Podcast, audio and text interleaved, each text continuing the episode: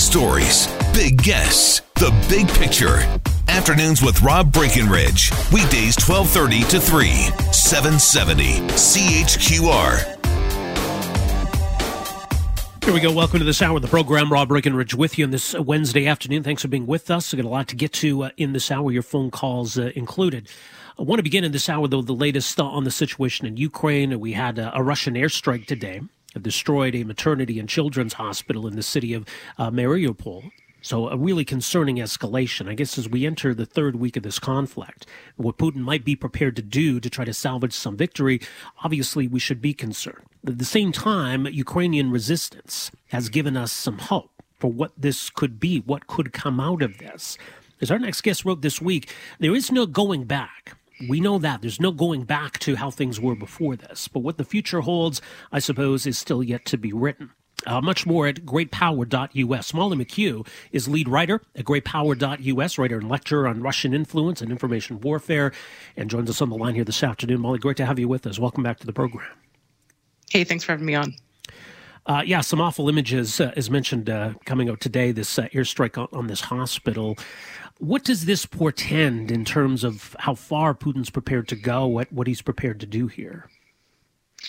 I think what we see so far, or at least in this sort of second phase, is very much mirroring um, the types of attacks that we've seen Russia conduct in Syria and in Chechnya but the sort of purposeful targeting of civilian infrastructure to kind of inflict terror on civilian populations, to try to wear down uh, resolve in the population uh, and in the government, um, and to try to get them to sort of surrender or decide that the fight isn't worth it. Um, it it's all war crimes, and I think we should be mm-hmm. very clear on that. Um, but it is what Russia has gotten away with doing uh, for a long time. You know, even in areas where Russia has asserted control, we see the images of defiance and just utter contempt from from Ukrainian citizens. They're not, they're not cowed. They're, they're not they're not acquiescing. I mean, how can Vladimir Putin ever hope to to to conquer, to rule these people? I think this has been one of the most fascinating aspects of what we've seen so far. Not only the Ukrainian resolve and sort of the nationwide will to resist and to fight, um, but how wrong the Russians got this. And I'm sure you've heard lots of speculation on this. You know, is it because Putin's so isolated? Is it because no one can tell him what is reality? Is it because they didn't actually know? Are they all reading their own press releases too much? And it's just so fascinating that if they had not seen over the last years of fighting as Russia had been invading eastern Ukraine already, if they had not seen that uh, already in the population was this attitude of essentially, you know, Russian warship, go f yourself. Um, if if they did not know this was the the will in the population that they're sick of this, that this is hardened national identity uh, in a positive way, that that Ukrainians believe in their national project and their history, um, then they really missed a lot in terms of their war planning. And I think it's just um, there's a lot of questions about this, but all it would take is walking into Kiev, sitting in a bar, and listening to 10 people talk for half an hour, and you would understand that this was the reality. So that they miss this so badly, I think, speaks to extremely bad planning and calculus. And I think this is where it gets into what you were discussing at the beginning, which is but now what? Like how how yeah. bad will this get if they take a big risk to try to solve this terrible problem? Um, and I think that's the the sort of twenty gazillion dollar question at this point. Well, let's talk about you know kind of where we're at already here, and is you know you wrote in part one uh, of your piece this week, a three piece uh, part that you know we are kind of past the point of no return here, and I don't know if that was at the moment of the invasion or you know what's happened since then, but you know you, you make the case that there's no going back to how it was before. There's no going back to to sort of pre-invasion relations or even illusions uh, about uh, you know dealing with with Vladimir Putin. What what for you represents kind of the, the point of no return here? I think uh, certainly the the uh, attempt at full scale war against Ukraine, but within the first 36 hours, for sure, it was clear that uh, you know, this is a, a, total war, a war of hostility against Ukraine, and very much as President Zelensky has said, to erase Ukraine, to erase its people, to erase its identity. And you see this in the way that they're targeting historical sites and cultural centers, targeting the civilian population. Um, and I think if we allow this to happen and still think that there is a way to put Putin back in some kind of box where we can go back to the kabuki negotiations and the pretend it's all okay situation, um, then everything that we are doesn't mean anything anymore. And I think that it was necessary for me to write this piece because you already hear these types of everybody just wants it to go away like how do we make this end how do we put it back and there is no putting it back it's it's going to be something new now i think um, i'm out in, in lithuania now um, I think in Europe you feel this in a much more immediate way because it is the sort of visceral reaction to the images of cities being bombarded, how it sort of pulls on World War II memories out here. Um, it's different for Americans and for Canadians. You know, we're farther away. We participated in the war, but our cities were not exploded. Um, and I think that just understanding that the reality in Europe has shifted significantly uh, in a way that I think none of us had expected for a long time. Um, and I think what we have seen in Ukraine is just too much and too horrific to even pretend like there's going to be some kind of normal with Putin after this. Um, and I think that requires extremely creative thinking that will challenge all of us as an alliance, as, as and as individual nations. Extremely challenging thinking about what that relationship now looks like. What measures are we willing to take? Uh, if Russia escalates, what are we willing to do to prevent that escalation from happening? Um, there's a lot that we need to get together and decide on this and not just kind of wait and see how it plays out because every day that we're waiting and seeing is Ukrainian lives that are being sacrificed to this fight. Right, and and it, it truly is a sacrifice, as you argue. I mean, it was you know it, it was not inevitable that you know this would go this way. The Russian stumbles were not inevitable. If if this Ukrainian resistance had, had wilted or folded, and you know Russia had taken Kiev by now, it might be a, an entirely different situation. And part of the point you make this week is that the Ukrainians have created an opening here for us, right? And and we, we shouldn't forsake this opportunity. So what, what is that opportunity as you see it? Well, and and created an opportunity for themselves, and I think that's yeah. clearly what was an aspect of their planning. Was not how do we survive this a little bit. It was the only way for us to survive this is to win it, and that is, of course, what what strategy in war is supposed to be about is what is your plan for success not how do you make it hurt the least mm-hmm. um, but the fact that they actually were focused on this um, I think shocked everyone. No one uh, expected them to do this well. Um, but I think what you also see from them is not just the very clear eyed, uh, extremely uh, cutting planning about what this war needs to look like for them, which was you need to fight hard, fast at the beginning and show everybody else in NATO and in the West that there is an army here, that there is a resistance here for them to support. Or they would none of those weapons that have come since the first you know bullet would have gone if it seemed as if there was nothing to send it to. So that was sort of their first mission was to show we are here. We are not giving up. We will not surrender. So you better help us fight. And i think that has been a big success for them. I think the other aspect they're now trying to get us to see is that this you know again they're still not collapsing. The sort of doom predictions of it'll be three days. It'll be five days. Right. it'll be 10 days like all of those have been wrong um, the russians have not really achieved any strategic objectives uh, in terms of territory or or strategic targets. And I think what you see from the Ukrainians is this um, what could be after this if you help us defeat Putin here? And this real chance for a, better future for all of us, where there's not this hard line at the edge of Europe, that there's an expanding free world that has a revitalized Ukraine as sort of a center of innovation and democracy. Um, they're really trying to get us to see this, and you see it in their actions and how they are treating Russian soldiers and how they are treating POWs and how they are constantly trying to message uh, to the Russian and the Belarusian people, you know, we have no beef with you. Like, we don't want this stupid war either. Like, you should all just quit fighting. But they're trying to create this opening for reconciliation after Putin's war is done. Um, and I think all of that shows very clear eyed planning um, for not only how you can get through this conflict, but then what comes after. And I think all of us need to take a cue from what we see from the Ukrainians.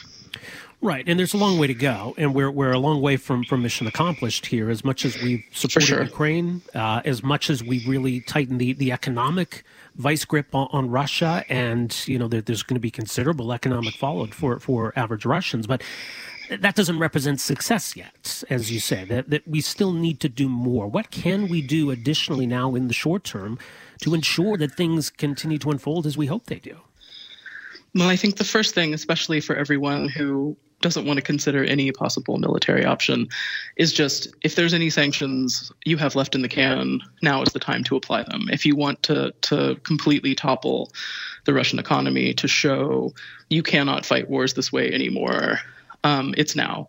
Uh, and I think the the importance of doing that is not just that it's clear that for once the extent of the measures is enough that it's working, um, but you currently have this kind of voluntary self-sanctioning happening, right? Like all these companies uh, are fleeing Russia, cutting deals, um, leaving business interests behind to avoid reputational risk, partially, and also because they know it's the right thing to do.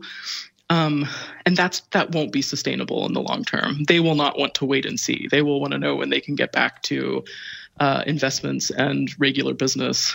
And um, so I think you have this kind of groundswell on the economic side that like now is the time to apply maximum pressure. If you hope that you know all the economic stuff can make the Russians stop fighting because they realize it's not sustainable. And by that I mean you know the people closest to Putin and Putin himself. But I think there also then needs to be uh, a very a much more aggressive approach to how we are considering arming the Ukrainians. Um, they are willing to do the fighting for the most part. Uh, they need stuff to do it. We need to make sure that they're getting a consistent pipeline of what they need. Um, and I think we need to really consider their, uh, you know, more elevated requests in terms of additional fighter jets. Um, additional drones, uh, new, different kinds of surface-to-air missiles that they might need for uh, their air defenses, um, and a number of other things. Again, if we don't if we don't want to be in the war, we have to help them fight it. And if we don't want that war to leave Ukraine, we have to help them fight it and win it there. And those are really the two choices. But I think we also need to have the kind of third category in mind, which is if this does get worse, if Putin does decide for not just a long bleeding war but something he tries to do to end it, or if he's trying to seem to provoke NATO to take the war outside, if it looks like he's looking at the Baltics or another target, Finland or Sweden, what are we willing to do in the Russian mindset of escalating to de escalate? Like, how do you show you are willing to use force enough that it will end it? And I just don't think anybody's thinking through those options right now because we just want this to end, which is right. fair. Nobody enjoys uh, war, but yeah. Uh, we need to be very clear eyed about what we're looking at and what we've seen so far, which is Putin has taken every risk that we did not expect him to take. We'll leave it there for now. Much more is mentioned. Greatpower.us. Molly McKew, always appreciate the insight. Thanks so much for joining us here today. Thanks for having me on. All the best. Uh, there you go. That's uh, Molly McKew, lead writer at uh, greatpower.us, writer and lecturer on Russian influence and information warfare, senior advisor with the Stand Up Republic Foundation, former advisor to Georgia's former president. Uh, so some some really interesting perspective on where we're at here, kind of at a, a crossroads, in that this has gone maybe a lot better than we'd hoped it would in terms of the Russian advance stumbling, the Ukrainians putting up a remarkable fight in terms of the international consensus on economic sanctions, sanctions that have really hit the Russian economy hard, collapsed the value of the ruble, shut down the stock exchange, and much more follow to come. But we can't pat ourselves on the back just yet. We can't celebrate uh, a victory just yet. We can't put up that mission accomplished banner just yet. Right? And so there, there's more that needs to be done. But the Ukrainians have created an opportunity for themselves, for us as well. And we need to help them fulfill that and get all of this uh, over the finish line. So, yes, uh, definitely uh, an important moment in all of this. All right.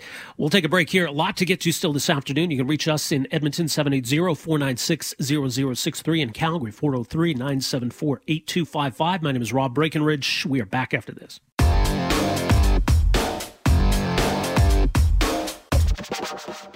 U.S. President Joe Biden announcing that the U.S. is going to ban Russian oil and gas imports. Now, it's a pretty significant announcement. The timing of all of this is, is important too, uh, because we got major global players attending this CERA Week conference in Houston. That includes uh, Alberta's Premier and Energy Minister. Yesterday in Houston, uh, Premier Kenney called Joe Biden's announcement an earthquake. He said, quote, I think it is the beginning of a potential global realignment in how we supply energy.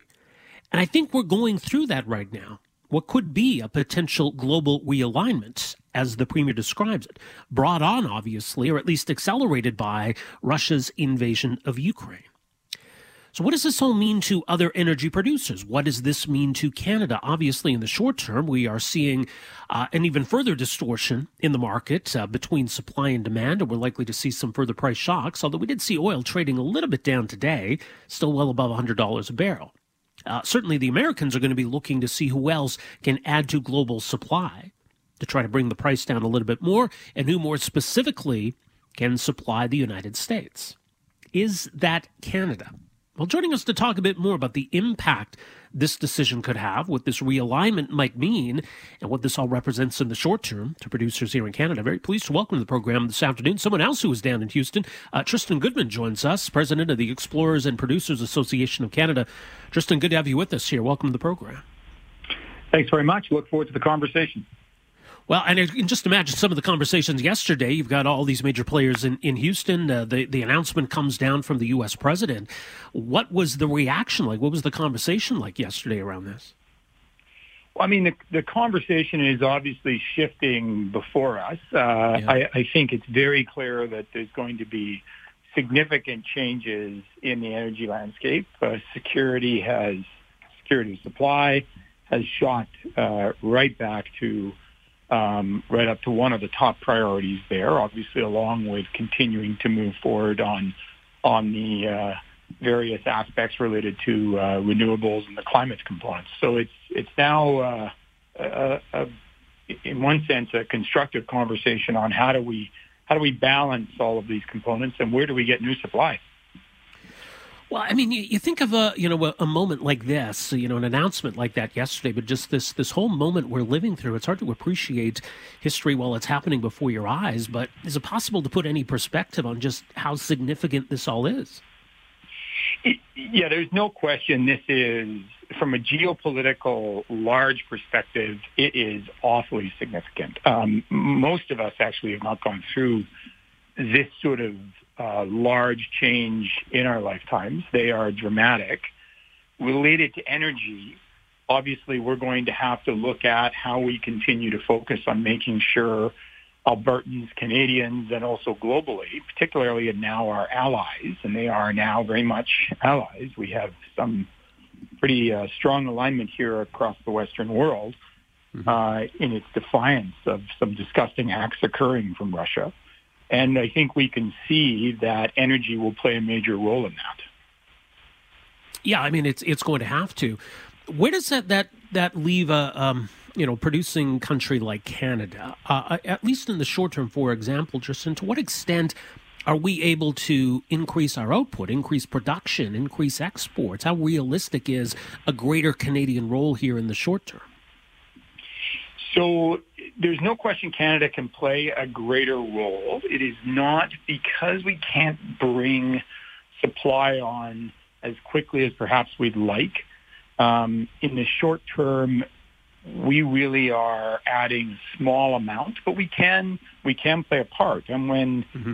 when many sort of hands come to bear, it makes light work. So I do think we have a role to play uh, in the short term. It's not going to be as large as perhaps uh, is required, but there is uh, there is a, a significant uh, or noticeable piece we can we can endeavor to provide there, both on the oil side as well as actually the natural gas side. That's a, it's, it's really about two products here. Right, and and I mean, obviously, you know, any expansion in production that requires time, that requires investment, the, the capacity to move that project, that that requires the same thing. So, what's it going to take in in the shorter term or the medium term, even to to be creative, I suppose, in, in addressing both sides of that, the production and, and the, the shipping capacity? So there's a few things immediately we have to think of. I mean, if you think of something locally, we've seen some actions from the Alberta government uh, related to gas rebates uh, and uh, different taxation. So you've got this uh, natural gas rebate program. We do have an affordability issue at home and then we have to look at more broadly, how do we start to expand while dealing with that affordability issue, looking at the underpinnings of that, which is really a basic supply and demand issue here. And you will find probably through additional increases in production, um, immediately people will respond a little bit and try to bring on additional capacity.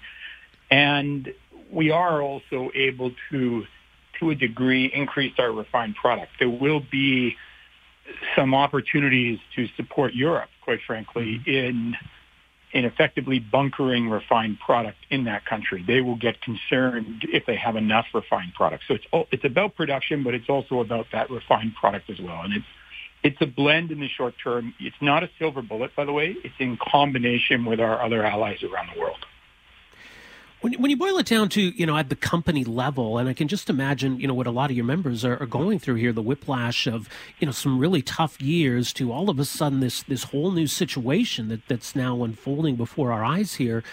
Uh, how cautious are our companies being right now, but also looking at, you know, potential opportunities here? I mean, you know, what kind of decisions are being made at, at the corporate level? So I think there were opportunities actually just because the energy narrative narrative had shifted a bit. So the way people talked about and invested in traditional energy, you know, every company is looking at renewable options, but we're sort of going through this um, this movement or this change in real time, and so we oh, yeah. still have to make sure we continue to produce for a very extensive period of time oil and gas, and there are people are looking at those opportunities to do that. So they were doing that before. However, in the same vein, I think your comments are, are correct. I think it is people are cautious. We we want to make sure we're moving in alignment with governments across this country and also more broadly that how they want those those developments to occur. They have to be in alignment with what government expectations are and we sort of fit into that. So yes, production will, you know, increase to a to a degree, but I think there is caution as to how much of that is being demanded and how will that occur. So people, um, investors, and also company executives will still remain. You know, there's still uh, a degree of uh, of uh, durability around being responsible, I guess you'd say here, uh, as to how quickly. And that may actually be a bit of a problem over time. There may need to be some encouragement to put money back in. We look to to policymakers and governments, you know, in, in the role that they have here. Certainly, I, I, would think, you know, from from a federal government perspective, making it known that hey, you know, Canada is at the table. We're prepared to be a part of the solution. I think uh, that that's probably part of what, what you're looking to see and hear from government in the coming weeks. But but what else do we need in terms of, of leadership or, or policy from governments right now? So, I mean, the short term and the midterm, we're going to need governments. And I think actually the federal government and, and the province have both indicated this. The province has a number of files that are that are moving forward and have genuinely supported uh, the development and jobs, quite frankly, within the oil and gas business in Alberta and specifically Calgary. And then the federal government has signaled very clearly, I believe the Prime Minister actually uh, spoke about this recently, that um, the reality is that Canada will be there with necessary resources to support our allies. And that could include um, increases in oil and natural gas production. So that's a good signal. A lot of this is about um, the narrative and, and investors, uh, oil and gas folks that, that run these companies do pay attention to what governments are saying. They really genuinely listen and they make business decisions based on on certainty around what uh, what government decision makers are saying. Well, we'll see what uh, happens in the days and weeks ahead here. Much more at explorersandproducers.ca. Uh, Tristan, really appreciate making some time for us here today. Thanks so much. All the best. Thanks very much for the time. You as Take well. Care. Take care. Uh, Tristan Goodman uh, down in Houston, along with a lot of other players uh, in the oil and gas industry. He is executive director of the uh, Explorers and Producers Association of Canada. So, some perspective from him, president, rather, the Explorer and Producers Association of Canada, explorersandproducers.ca. So it, it could be tricky in the shorter term to really significantly increase production and output. You know, a lot of what's existing operations are already running, you know, pretty close to full capacity, and decisions about expanding that are, are not decisions that can be made, you know, overnight. But hopefully, look, I mean, we, we need to recognize the reality of the situation. And I think there's almost a, a duty, almost an obligation on Canada to look at how we can do more.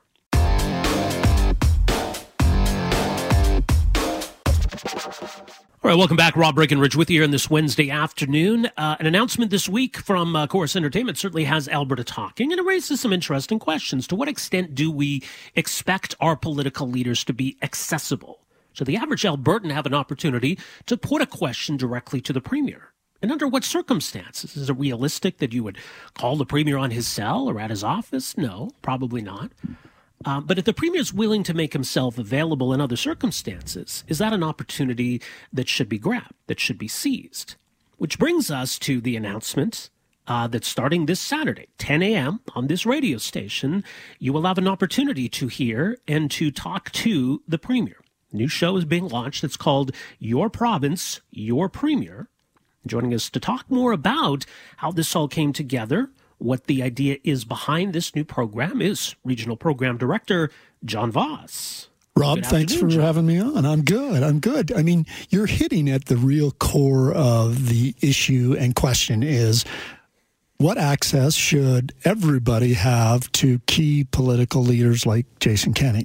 And mm-hmm. that's at the the root of this. That is the foundation that has a real attractiveness for us as radio stations is that opportunity to, yes, on a, a regular basis, ask the premier questions about the issues that impact Albertans day in, day out. That frequent and consistent availability.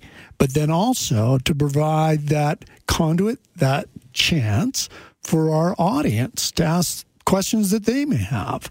And I think that's that's a foundational piece that they work for us and we should have the opportunity to speak to them. And so that's, that's what this is going to afford.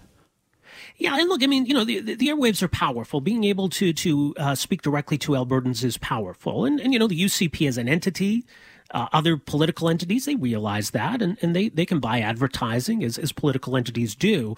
But this is different, right? So explain to people what this is and how this is all going to work. Well, uh, let me back up and, and just kind of give you some of the genesis of it. This notion, this idea of doing a regular show with the politician is is not the first time ever on this radio right. station harkening way back to Ralph Klein's days. Yes. We did a regular Talk to the Premier, it was called, show. We've had uh, a show with the mayor, a regular show that affords us and gives us that chance to speak directly to the people in government that impact our lives. And I think that is really foundationally an important thing. So, in the course of, okay, what does this look like? How does it how does it roll out? Let me let me be clear, and you're you're as aware of this as anybody, but we have a, a fair degree of sophistication in bringing guests into studio, speaking to them or talking to them on the phone, mm-hmm. uh, asking questions, hard questions, tough questions, and then also allowing, affording the opportunity for our audience to wade in and provide and ask questions.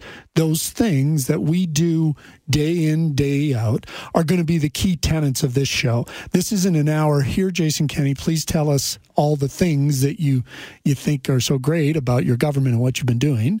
It's going to be hosted by Wayne Nelson. Wayne's going to ask the questions that are most pertinent the the topics that are pressing in the the news cycle of a week, but then also be that connection for our audience to do the same because we like that's central to I think us allowing folks to talk to the the, the individuals that impact our lives in such a you know profound way. And and the premier knows that, right? And this is part of the deal. This isn't, you know, an hour of patting the premier on the back. This is an hour of potentially some some tough or, or awkward questions even for the premier. Yeah, and and the thing that, you know, that that it came together now. There's been some conversations about okay, the timing of it and sure. you know, there's weeks away and he's in the midst of a leadership review. Well, I would say that look, what a what a perfect time for our audience, for people in this province to ask him about his record, to really go after the idea that all right, are you the, the, the best person to lead the conservatives and lead the province? Let's remember he's the premier. And so in in the scheme of things, it's always good to go to the per, the person at the top of the heap to ask the questions, then you know get after the the issues. You know, in the distant, uh, this is probably in June. This is the June of last June of twenty, I should say. Yeah. The idea of doing a show uh, with the premier has come up a, a, few times, and we, I had an appetite to do it then, and it just just didn't transpire. And so, mm-hmm. probably about uh, three or four weeks ago, the conversation got restarted, and and the experience that I had in the past and the appetite to say, "Hey, audience, this is this is what talk radio is about is that you get to talk directly to the people that are impacting our lives. I said we should we should reignite that this conversation. We should do this Right, and obviously, look, you don't speak for the premier. You can't, or I can't speak to what's going nope. on in his head. Whatever reason he had for for being reluctant in the past, or why he's more open to it now, I, I guess that's that's on him, right? So we can't really speak to to his motivation, but the idea is the same. And as you laid out, this this is how it's going to work. So whatever he might see in, in the value of doing that, I guess that's on him. But from our perspective as an organization of what we do and what we provide, as you say, this is very much in keeping with that.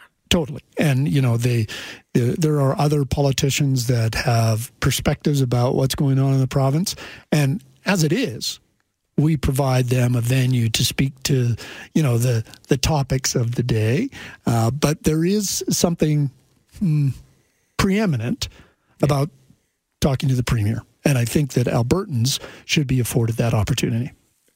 Now, what's the, the plan going forward here in terms of at least what's been agreed to, how long we, we see this continuing for, what happens if he's no longer premier in, in a month from now? What, what about that side? So, uh, like, as long as he's premier, we'll do the show.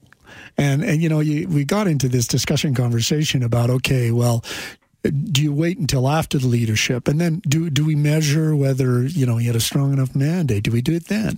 And i i've come back pretty consistently to the idea and notion that um, he's the premier. And as long as he is the premier uh, and the leader in the province we're going to do this show. And should that change i'll be open and amenable to doing it with whoever might move into that role all right, so it all kicks off this Saturday, 10 o'clock, Saturday morning, each and every Saturday morning. Your province, your premier, right here on this radio station. John Voss, appreciate making some time for us here. Thanks for uh, having me on, Rob. All right. There you go. That is uh, John Voss, Regional Program Director for uh, Corus Entertainment. Uh, so 770 CHQR, 630 CHED, uh, 10 a.m. Saturday mornings. Your province, your premier.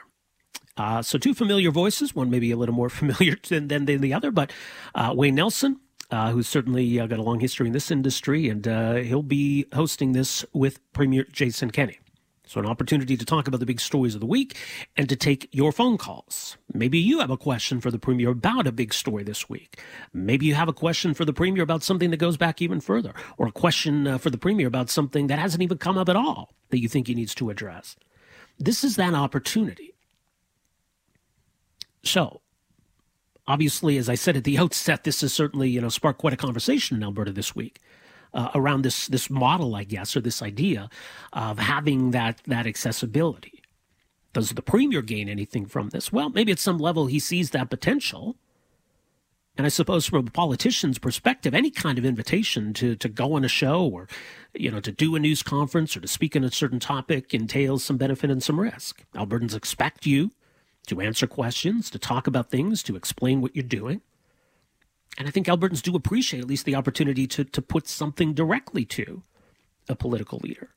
Thanks for downloading and listening to the podcast. Don't forget to subscribe, rate, and review for free at Apple Podcasts, Google Play, or wherever you find your podcast.